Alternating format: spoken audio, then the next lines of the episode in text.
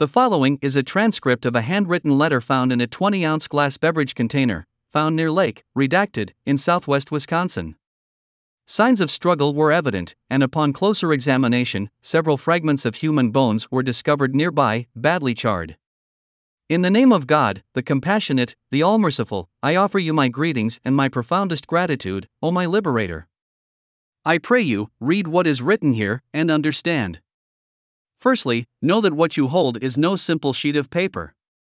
I have assumed this form to attract your attention, for my natural shape is imperceptible to the eyes of man.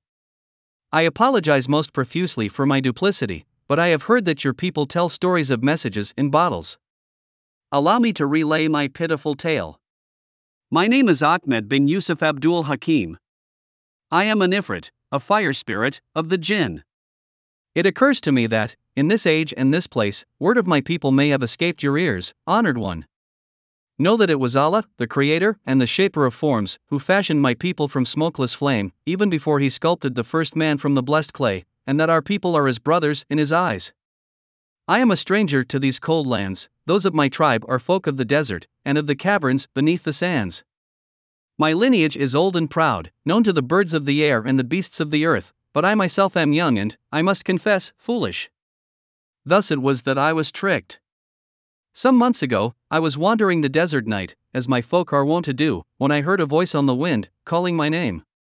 I followed it for many leagues, on foot and in the air, for Allah the Most Generous has gifted my people with wings, and we are able flyers, but could find it nowhere. I was confounded, but the voice offered guidance, and told me to dive beneath the sands. I obeyed, plunging downward through sand and stone alike. Suddenly, all grew dark and cold, and I found myself in a human dwelling not far from here. And I saw the source of the voice, who wore the shape of a beautiful woman. She had summoned me from afar, drawing me to her bedchamber with secret sigils and diagrams, with which she then entrapped me in a bottle, the same bottle you have found, O my Savior. At first I thought that she had summoned me to be her husband, for as you may know, it is not forbidden for our peoples to intermarry. Such was not to be my fortune, for although she was lovely in appearance, she was an evil woman of much malign intent, and desired only my power, to assist her in wicked deeds. My good heart compelled me to refuse, and she grew very angry. She resorted to threats, but we of the Ifrit are clever folk, and so at each turn I reminded her that to harm me she would be forced to open the bottle, and in so doing, set me free. Her temper raged like a storm, but after many nights she grew quieter and more calm.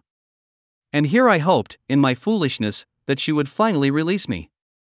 Indeed, she wished to be rid of me, but alas, so too did she wish to make me suffer. She cast me into the lake, telling me as she did so that the bottle would be trapped in the ice, and would eventually shatter, and that I would die in the cold waters. And she abandoned me to my fate. May Allah preserve her, for it is Allah, the preserver, who has saved me. As my captor predicted, this bottle was trapped beneath the ice of the lake. And yet, as I floated and prayed in that abyss of frozen fear, I saw the stirrings of great fishes below me. And as the fishes swam and cavorted throughout the long winter, the ice did not entrap me further, and when spring came, I remained alive. And yet, I had grown weak from my months of solitude and starvation. When this vessel washed up on the shore, I had but a spark of my fire left, for the winter in your lands is cold indeed. I could do no more than assume this form, as a final act of desperation. As paper, I will not die, but neither have I the strength to return to my true form, for now the fire has left me. Thus I pray you, return to me my essence.